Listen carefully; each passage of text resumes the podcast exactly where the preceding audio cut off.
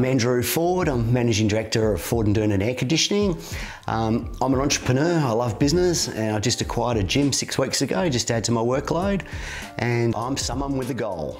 Welcome to this episode of the Someone with a Goal podcast today. It's your host Quinton here, and today I sit down with one of the titans of Perth business, Andrew Ford, from the company Ford and Doonan, and we hear the incredible story about their birth and progression as Western Australia's most awarded air conditioning company, and who for over 30 years have supplied cool, fresh air to its customers. Now, Andrew takes us back to the very start of their venture, where he, together with business partner Kyle Doonan, bootstrapped their business, and with nothing to lose, they rolled up their sleeves and they got their hands dirty literally hitting the streets and acquiring customers and using street smart strategies marketed their services to now having made over more than $45 million in sales to date. Now, Andrew shares with us what it takes to be an entrepreneur in today's economy and really just gives us an insight to maintaining a successful relationship. And of course, Andrew has helped dozens of entrepreneurs through his mentorship to chase their dreams at the highest level. So, without further ado, sit back relax, and enjoy this powerful interview with a successful entrepreneur and managing director of Ford and Doonan, Andrew Ford. Enjoy. Thanks for being on the show. Pleasure, thank you. What I want to know about, and if you could share your story of week, how you grew up, um, firstly, and, and your upbringing, and also just wanted to hear what was your um, mindset and what was your your thinking of money and success growing up. Yeah, real, really good questions. Yeah. So I'm one of uh, three children. I'm the youngest. I've got two older brothers, six and eight years older than me, who are a great influence most of the time, but older, as older brothers can and can't be. So I had a great childhood because I, had, like, I was almost an only child with the age difference, um, but also had the older brothers to keep me in line. So uh, at high school, I was doing quite well. Both my brothers had done trades, apprenticeships, so I think that swayed me into thinking more of a trade. So I left school at year 10, much to the disgust, I think, of my parents, who would have preferred me to do. Um, going on to year 12 in university because dad was a pharmacist and he was a third or third generation pharmacist in the family and I was the last chance to be the fourth generation but that wasn't to be so I left school and did an apprenticeship um, and I remember at um, halfway through my apprenticeship I was on site with one of the guys, one of the other tradies, and I said to him, I don't know what context it came up, but I said, I'm going to be a millionaire by the time I'm 30. And he went, oh, oh, oh that like a typical, you know, um, you're a trader, you're probably never going to get close to that. But I I actually did theoretically on paper get there by 30, so yeah. And so how old were you when you set that, that goal to yourself? I was, I was probably only 16, 17, yeah. 16. Yeah, so I always had a, a desire, yeah. So at 19, um, I was working for the hospital, finished my apprenticeship, and it's a policy of the government that when you finish your apprenticeship, you have to leave, make way for the next apprentice. So, and I'd met my business partner. He came along the last six months of my apprenticeship as my new tradesman.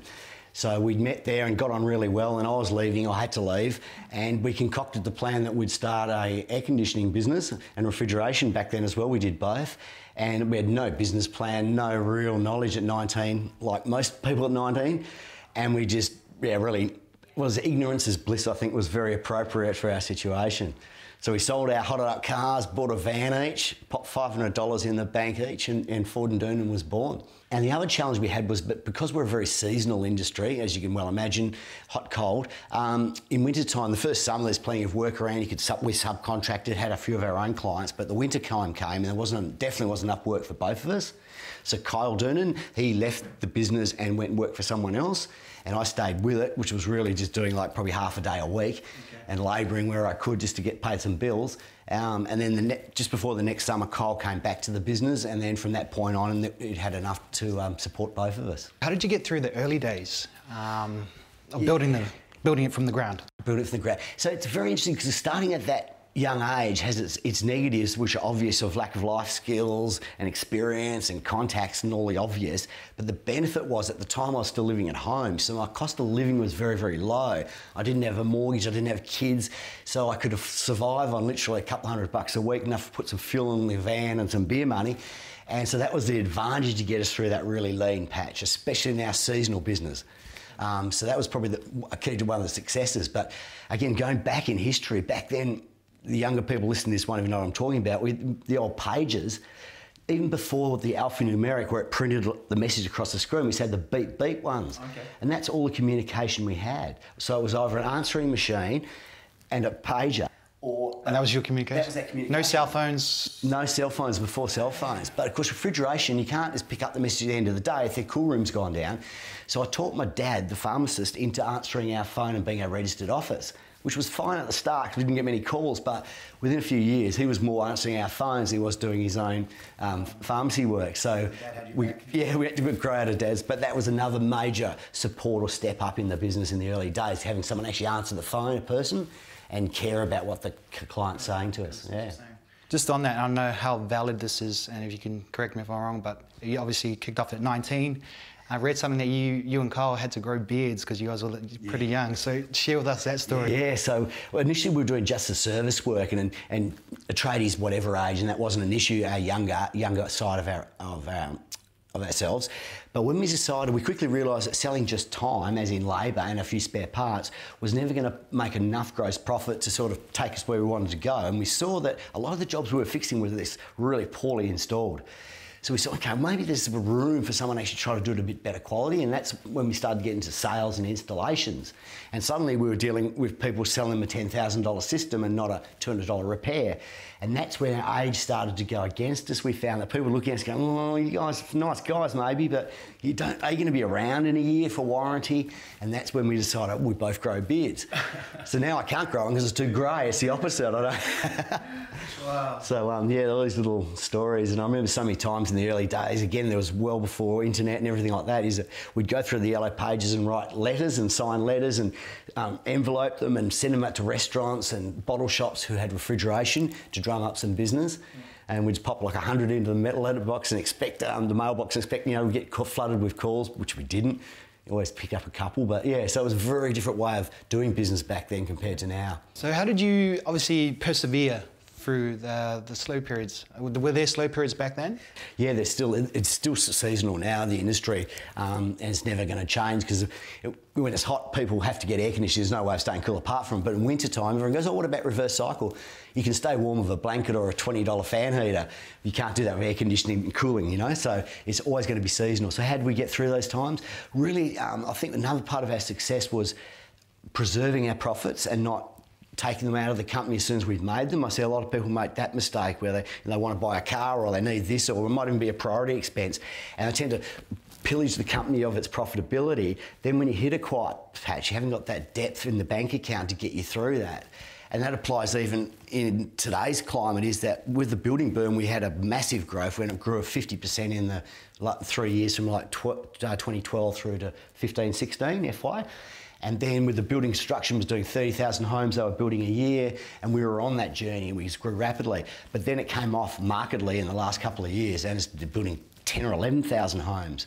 As they say, a falling tide takes all the boats. So our business has dropped. But how do we get through that? Is we obviously we shed overheads, but we had the um, balance sheet strong to get us through this patch, so we didn't have to make any major changes that would jeopardise the business or its yeah. position. Andy, the the skills, and I'll pretty wanted to hear your your intake on this because a partnership that's lasted 30 plus years that's a marriage that's, yeah, that's, it is. that's, it's a, it's a, it's a yeah. successful marriage yeah. so what i'm interested in wanted what i wanted to um, pick your brain on is what skills did you bring into the into the partnership what skills did kyle bring in and how did you know how did it blossom and, yeah.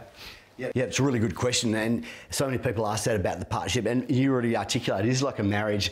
I, I say that cautiously in case people think we're gay or something, but nothing's wrong with anything wrong with that. Um, but I think it, we are so different people, and that is the reason why we have managed to keep it together for so long.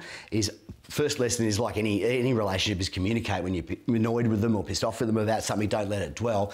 But with different skill set is we're sort of good cop bad cop. I'm the sort of softer of the two of us. Kyle's sort of the harder one.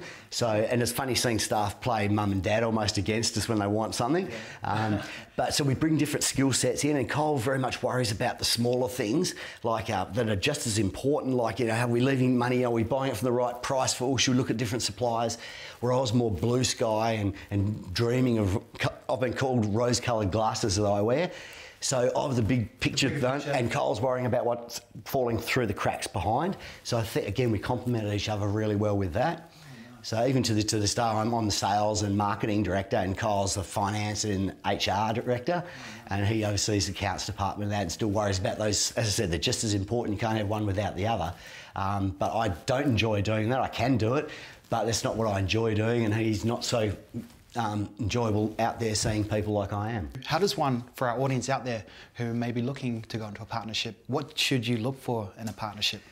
Yeah, um, I definitely. I think, as we mentioned a moment ago, is that make sure you're not too much alike. Although it may seem like you're a great fit because you've got such synergy, it ultimately can, I think, unwind you.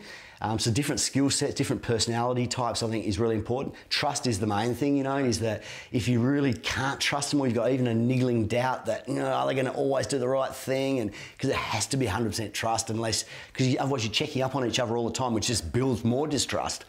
So, um, like on finances, and that you know, we never question each other on that sort of thing. We just complete trust, and yeah, we're almost like brothers now in life as well. So yeah, just find obviously. So when looking for a potential partnership, yep. trust, yep. communication, um, and, and dif- difference, differences a bit, yeah. Differences, yeah, so you don't want to be too similar? No, I don't believe so. I'm sure there's cases, but it'll call, um, make a liar of me. But yeah, I, th- I think there's definitely a, a, trait that's good to have differences, yeah. And, and, with the communication, we have regular meetings, obviously, like we have scheduled at least tw- uh, two meetings a week. And even though we're both busy and doing different things in the business, we still at least come together for that to share what we've got on our plate. And often we've got to bounce decisions off, final decisions off each other. Um, so communication is, is definitely the key to it. The, the team that you have here, um, how many employees do you know? Yep, so we've got about 60 direct staff here on, on PAYG between our head office at Cardinia here and our Joondalup's our other company store. And then we've got eight franchises as well, yeah.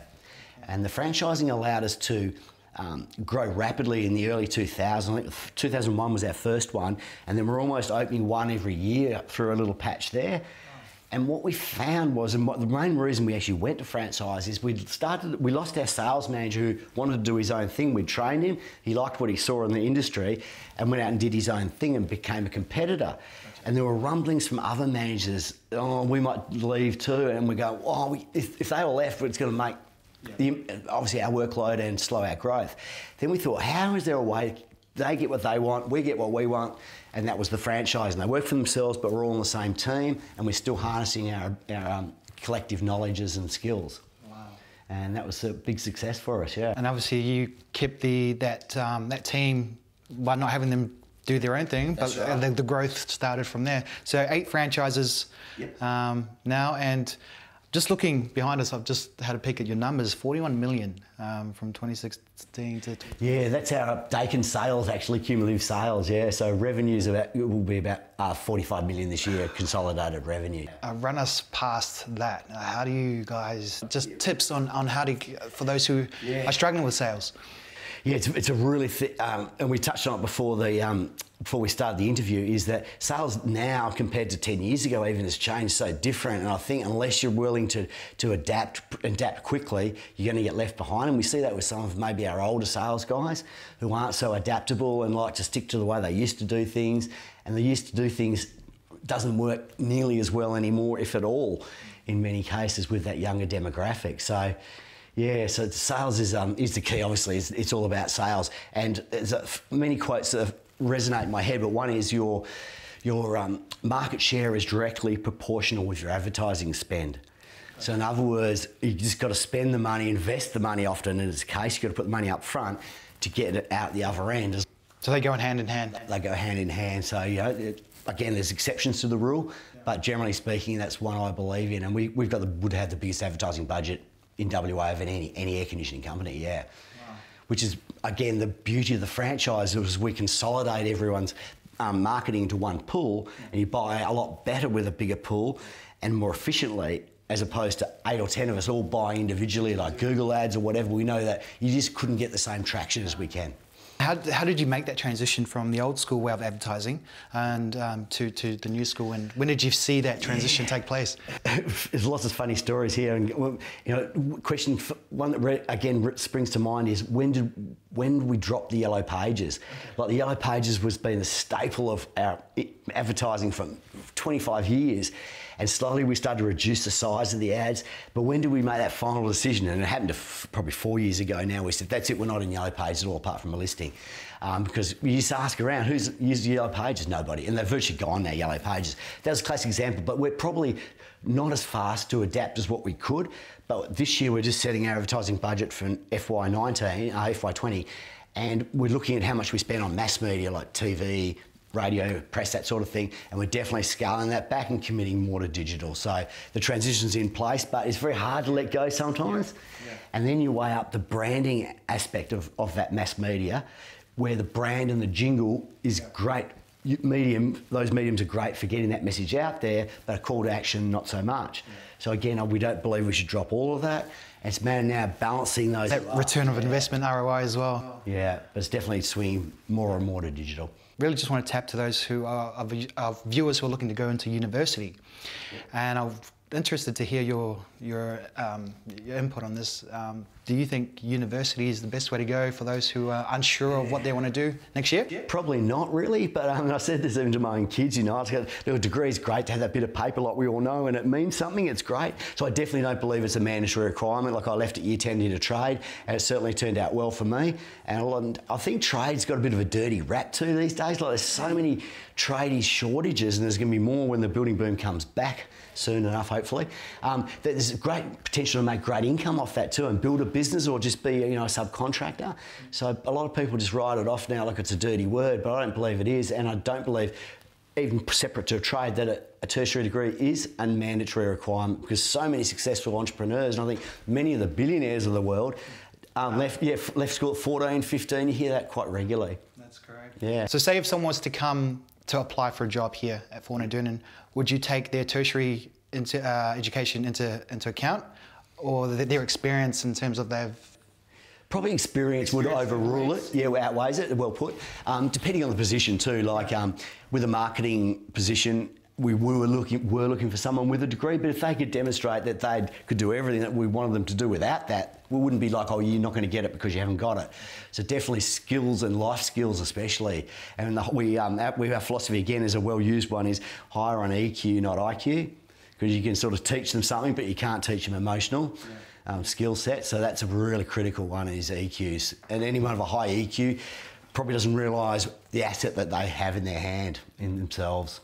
Just on the skills, um, Andy, what, what are your top three skills uh, entrepreneurs need in this in, in, today's economy to start their own business? Yeah. Guts. guts. Definitely guts. Um, again, I'm, I'm using coining a lot of terms from other people because they just ring God, just believe them so much. Is um, is people who can uh, stay uncomfortable. We all like to stay in our comfort zones as a natural human trait to want to be comfortable and not be un- uncomfortable. But being an entrepreneur is about being uncomfortable, always pushing yourself outside where you want to be. And if you're feeling comfortable, you're probably in a dangerous space because you're not pushing again, you're not forging forward, you're, you're stationary or starting to go backwards. So definitely that is one of the three would be this ability to be uncomfortable and just have vision and, and yeah, just not predict the future, but predict even what you want in life. A lot of people don't know that or, or yeah, can't practice that one. How important is visualization and manifestation to you? Do you? Yeah, look, I'm a big believer in, in affirmations and that sort of thing. Yeah, yeah. So I, I, practice affirmations not as regularly as I should always. I go through patches with that again, like most people. You're up and down on your prof- professional development. And I'm a podcast consumer, so I'm not so much a book reader. But whenever I'm driving, I'm listening to um, a podcast like Gary Vee we discussed earlier. That sort of content um, is what I feed my mind with. And again, you want to be an ongoing ed- learner yeah. and a great networker. Yeah. Your network is your net worth, as they say. And if you're a very shy person, that's not going to go well. It doesn't, doesn't necessarily prohibit you from being an entrepreneur, but it's much better if you can be a little bit more outgoing. Not necessarily an extrovert, but certainly an introvert would struggle a little bit. But get out there and pick up the damn phone and talk to people. Don't hide behind the keyboard and text like we all tend to do. Nice. Yeah. So to, to build business, and I just want to just tap off that on the get out there and, and make contact. And I think we've lost, lost, we're out of touch. Mm. Most people in this generation, um, always on their phones, um, which is a good and a bad thing. Um, but how how can you what what uh, tips would you say for a person to to actually take that step and get out there and again, it's overcoming that maybe uncomfortableness of, of, actually talking to the people, but practice makes perfect. So you just got to get out there and do it. And another lesson that I, I, heard on a podcast recently was is contact six people that you haven't connected with in a while, be it a few months or a few years. Ideally, if you've got them in your phone, it's very easy to scroll through. Just I haven't heard from this person and ring them up and just or text them even and, and, just say hi remember me? Hope everything's going well. Don't ask for anything. You're not asking hustling something out of them. Just put your name back into their front of mind. So the next time they do bump into something maybe someone a couple of weeks later who's complaining about their air conditioning oh you should ring andy from ford and doonan. I might have forgotten my name had I not connected to them. So that allows you to build your network subtly and even by text. Yeah and not necessarily, definitely don't ask for anything. And if they follow up and say, oh, I'd love to catch up for a coffee, then great, you can pursue it. And, um, but yeah, and, and always be a learner. Ask people. Don't be afraid to ask people for advice. That's another tip I give a lot of people. Is so many people have helped us. You could call them mentors, or they weren't official mentors, but just people who you value their opinion, their wisdom, and just go and ask them because everyone loves to help someone. Really, we do. Yeah. And they don't want to be paid for it. They don't want anything in return. Yeah just be respectful, respectful of their time mainly. Don't sit there and take two hours of their time when you could have finished in 20 minutes. Um, but people just want to help and just ask for the help. They'll open doors for you. They'll give you wisdom and yeah. Nice, nice. The, the one question I always ask everyone is how do you balance family mm. with business? Yeah, very tough one. Um, very before I even had kids myself, I remember talking to a very successful client with, a lot of wealth. I think he was a surgeon or something like that. And we were talking. I can't remember the context, but the message I took away was he said something like, My kids are all now 19 and 20, whatever they were. He said, The biggest regret I've got is missing them growing up. I worked when they were young. And that I never forgot that. So I always tried to maintain that balance best I could, like going to the school when they've got a um, rehearsal on or uh, yeah, assembly and they're getting their honour award or something. You know, in your day, you go, I'm too important, I've got too many important things. Really, none of that's important compared to the, those moments with your children. So is making sure you try to keep that balance best you can. I think you're always going to get swayed, sucked into the business world. Um, another one I tried to practice, um, in the, especially when I had kids, was not bring work home. I'd often work till 6, 6.30, not get home till 7 maybe. Always try to be home to eat dinner with the family and then don't go straight back up to your office and, and start working again at home. So work's work and private's private, yeah. Keep the two separate. Try to keep the two separate. That's good points. Yeah. That's I don't think anyone's uh, mastered it. That's the thing. I don't think anyone's mastered it. Again, the phones um, have made that so much harder because now you, you, are doing whatever and you see an email pop in. It's, oh, geez, I, I could answer this right now. You always get tempted back into it. I get sucked into it myself, so I'm not as disciplined as I could or should be. Even though I preach one thing and then practice another, but uh, it was easier a few years ago when we didn't have everything on our, in our phone. Yeah. Now I know how passionate you are about fitness, and uh, before we go into the gym that you've just um, purchased, how important is health in business? Um, you know, in terms of keeping your body fit, does that help? Has that helped you? Definitely, yeah. Look, I haven't always been as fit as what I was now. I was carrying a bit of weight. That's what got me into the gym. Um, I don't know, 14 years ago or something, just to lose a bit of weight and then I got hooked on it, um, and now into bodybuilding. But I think definitely there's a synergy. Again, you see exceptions to it. You look at some people and they're very successful and they don't look at a picture of health at all, but that doesn't necessarily mean they're not going to drop dead in a week's time either. But I think just it just makes you the energy. And I find going to the gym, I go on the way home from work now, okay. like at 5, 5.30, even 6, I find it clears my head. And when I do get home, I haven't got thinking work. I'm actually now can tune in. I'm in my home mode now what's the kids been doing for the day and all that sort of thing. So I find it both physically and mentally very good for me, and I think it, the two should go hand in hand. Just get some time out. To the point where you loved it so much you bought your own gym. Yeah, there's a famous advert about that years ago. Um, yeah, so I was a member for four years. Then it came, it first came on the market mid last year. and I looked at it. The, everything didn't line up. So I'm, I'm one also to believe that don't push something if it's not the parts aren't joining together maybe it's not meant to be and i said okay it's not meant to be so i left it and he took it to the market proper and he had three or four different people sign con- contracts start due diligence and then finance fell over and then I came in at the last minute and said, look, I'm ready to give it a go. But I'd done all my due diligence the year before, so I only had to brush it up a bit. Um, and then, yeah, so I just see it as a great, it's a passion of mine.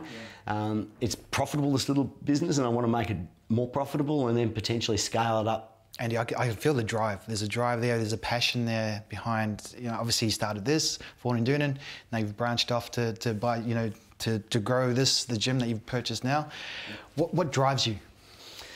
A lot of it is learning new things. I've also been like uh, non-executive directors of, of tech startups and that sort of thing. Some have ultimately made it to a, a listing, some haven't. So there's what they say, one in ten's a home run of things. And they were virtually, or they were unpaid, except the one that maybe made the listing eventually. But most of them, you don't get anything for it, but you get a hell of a lot of experience. So I always put myself in situations where I can learn about a company and getting it prepared for listing, which I had no experience in that sort of um, that area of business. So I do a lot of things just to learn. And I think again, that recipe is just always have your mind open and just be sucking in information. So what are you learning at the moment? Um, what am I learning at the moment? So I'm in another tech startup in um, yeah passenger information systems for public transports. I'm managing director of that actually, although I've got very little time for it. Um, I just sort of do what I have to do, and we've got other people doing the groundwork for it. Um, so again, it's just different spaces. Obviously, I'm trying to make money out of these. It's not not doing them all over the goodness of my heart. Um, but mainly, if they don't make money, then I don't feel like I've been ripped off because I've learned so much from the journey. So whatever I can learn in, I'll jump into. Nice. So you've got the Ford and Dune, you got your gym, yep. but I've also known and I've heard from everyone that you are heavily involved with entrepreneurship and, and helping other people like myself and other entrepreneurs to become where you are today. Um, so talk to us about that. Yeah, look, again, like I said, many, people have mentored me officially and unofficially over the years. So I think also it's a matter of giving back. And I guess now I'm older, although I don't think of myself as older, I'm 53, I feel like I'm 33. But um, I think now it's my turn to give something back. And I love helping other people because other people have helped me over my life. So it comes around, goes around. So I'm involved with the Entrepreneurs Organisation, um, which is a global um, group of business people. And they had ex- a group called Accelerators and they were looking for coaches. So last year I was an accelerator coach for six six or seven businesses in my group, and our goal was to get their revenues up from sort of one, half a million up to a million by helping them write business plans and that sort of thing, and helping them through the hurdles that we all come up with. And I don't know what to do next, and uh, not necessarily I've got all the answers, but I can certainly throw some ideas that may be clarity because obviously every sector is different. Yeah. Um, but the common commonality of business is business, you know. So no matter what we're selling widgets or yeah, yeah. or air conditioners, yeah, it's the same skills. It is, but it's and and that's really what I want to tap onto as well. How how do you how does one differentiate become successful? What differentiates the successful and the unsuccessful? Yeah, well, that, yeah, yeah, I guess everyone's got their own definition of success, and I wouldn't like to try to define it for anyone else as well. But um, I suppose to me, is financially it is a big part of it that you that you never worry about you going to pay your next bill. I guess that would be a measure um, many of us want and, and, don't have to worry about that sleeping at night, going, oh, I've got a power bill or whatever the bill might be, is that you're in a financial position and that you don't have to worry about that sort of thing and then you can provide for your kids. And also, I also think the next generation is whatever I'm setting up now, I can't take with me and what am I going to set up the next legacy for my kids and my grandkids. So look at a bigger picture again, so not make it all about yourself. But I'm also one that believes you need to I'm personally a goal orientated person, so I'm very goal focused, and goal and reward work for me. So if I've reached a certain level of success that I've deemed, then I'll reward myself with something stupid like a nice car, or that is a financial suicidal thing to do. But not everything's about money as well. So I think also you've got to reward yourself along the way and don't just only focus on the end game and never enjoy the way. Yeah. The fun of fun saying smell the roses smell along the, the way, yeah. Enjoy the journey. So where's Ford and Dune in the next five years, let's say five years? Yeah, our challenge now is preparing ourselves for what the digital age completely is going to look like so we remain relevant and number one market share in WA and not become a dinosaur of you know a legacy of oh yeah I remember those guys and and stay at the forefront. So that's why we're very much big on reverse mentoring now. Like my son's has joined as marketing manager, uh, who's 23. So he is in, is one of the men, reverse mentors. Like I love mentoring people, but that generation gives so much back. I don't think enough people in their 40s, 50s, 60s even realise that that younger group they have a lot of skills that we don't may never have because it's so much is in, intuitive for them with the digital age. So harness the people around you, whether you think they've got knowledge or not, they've got stuff you don't know about. I've got one more question for you, Andy, and thanks for sharing that. Um, and it's all about mentorship. So, who are your mentors coming up through um, as you're building your, your empire that you have now? And yeah. how does one approach a mentor to ask them to be a mentor?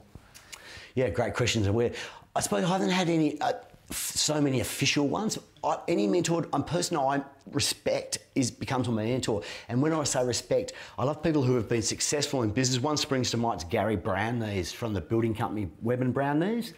He's uh, just recently retired. Now Gary is a super nice guy, and, he, and between him and Dale Alcock built obviously a very, very, very successful business but they're nice guys and they didn't tread on people to get to where they're going. Unlike some other builders I can think of, I won't name, who have got very successful, but they've trodden on a lot of people to get there. And that's the sort of thing I respect a lot less than the nice guys. You don't have to be a bastard in business or a prick and, and everyone has to win in everything, you know, like um, you're buying something or you're selling something, you can't screw them down so they make no money because that's not viable for them. Yes, we all want a good deal. I don't want to pay too much, but you, everyone's got to win in any sort of relationship. But yeah, be it staff, boss, client. So someone who you know, maybe 30 years ahead of you in business, and they've built up whatever a big printing business, and just go to ask them. And that first they may say, "Are, are you a threat to me?" Yeah. But they'll quickly realise if you're just starting out, you're not really a threat at all. You were them 30 years ago, and they will, I'm sure, give you some time. And if they won't in your industry, look outside of your industry for maybe an allied one. Yeah. What we also found successful was to go over east and talk to air conditioning businesses over east. We did that very early on in the business. We'd go over at least once a year, and our manufacturer, our suppliers like Daikin, Panasonic would organise meetings for us. They'd open the door for us. When you're talking to the people in the eastern seaboard about their business, you're no threat to them, and, and vice versa, and they'll share everything and we learnt so much. And we obviously extended the invitation if they ever want to come across here, we'll do the same to them. So it's got to again be two way. But that's another great way is to get over, fly over there, which doesn't cost a lot these days, and spend some time with people over there, over east. Obviously, make sure that the person that you are meant, being mentored by has the experience and is the right mentor for your industry as well. Absolutely, and and uh, one thing I'd definitely say about using a mentor is value them and value their time most of all. So these people are all busy people and they don't mind sharing, but they don't want to sit there and talk rubbish for an hour about their mother or your mother or anything else. So be precise. And if you say, Can I have 15 minutes of your time? When you arrive, get your watch out or your phone, put it on 15 minutes, and at 15 minutes, stop and say, I've taken up enough of your time. If they want to extend it on, if they're enjoying themselves, great, but respect their time and don't ramble on and they're going like this and you're not even taking the hint because you won't get another meeting with them. yeah, pay attention. so, yeah. yeah. Okay, just uh, we're going to go into a game. Um, Andy, pretty simple game. I'm going to throw you a word, yep. and whatever that word means to you, you just throw it back or phrase. Yep. Um, so, first word, passion.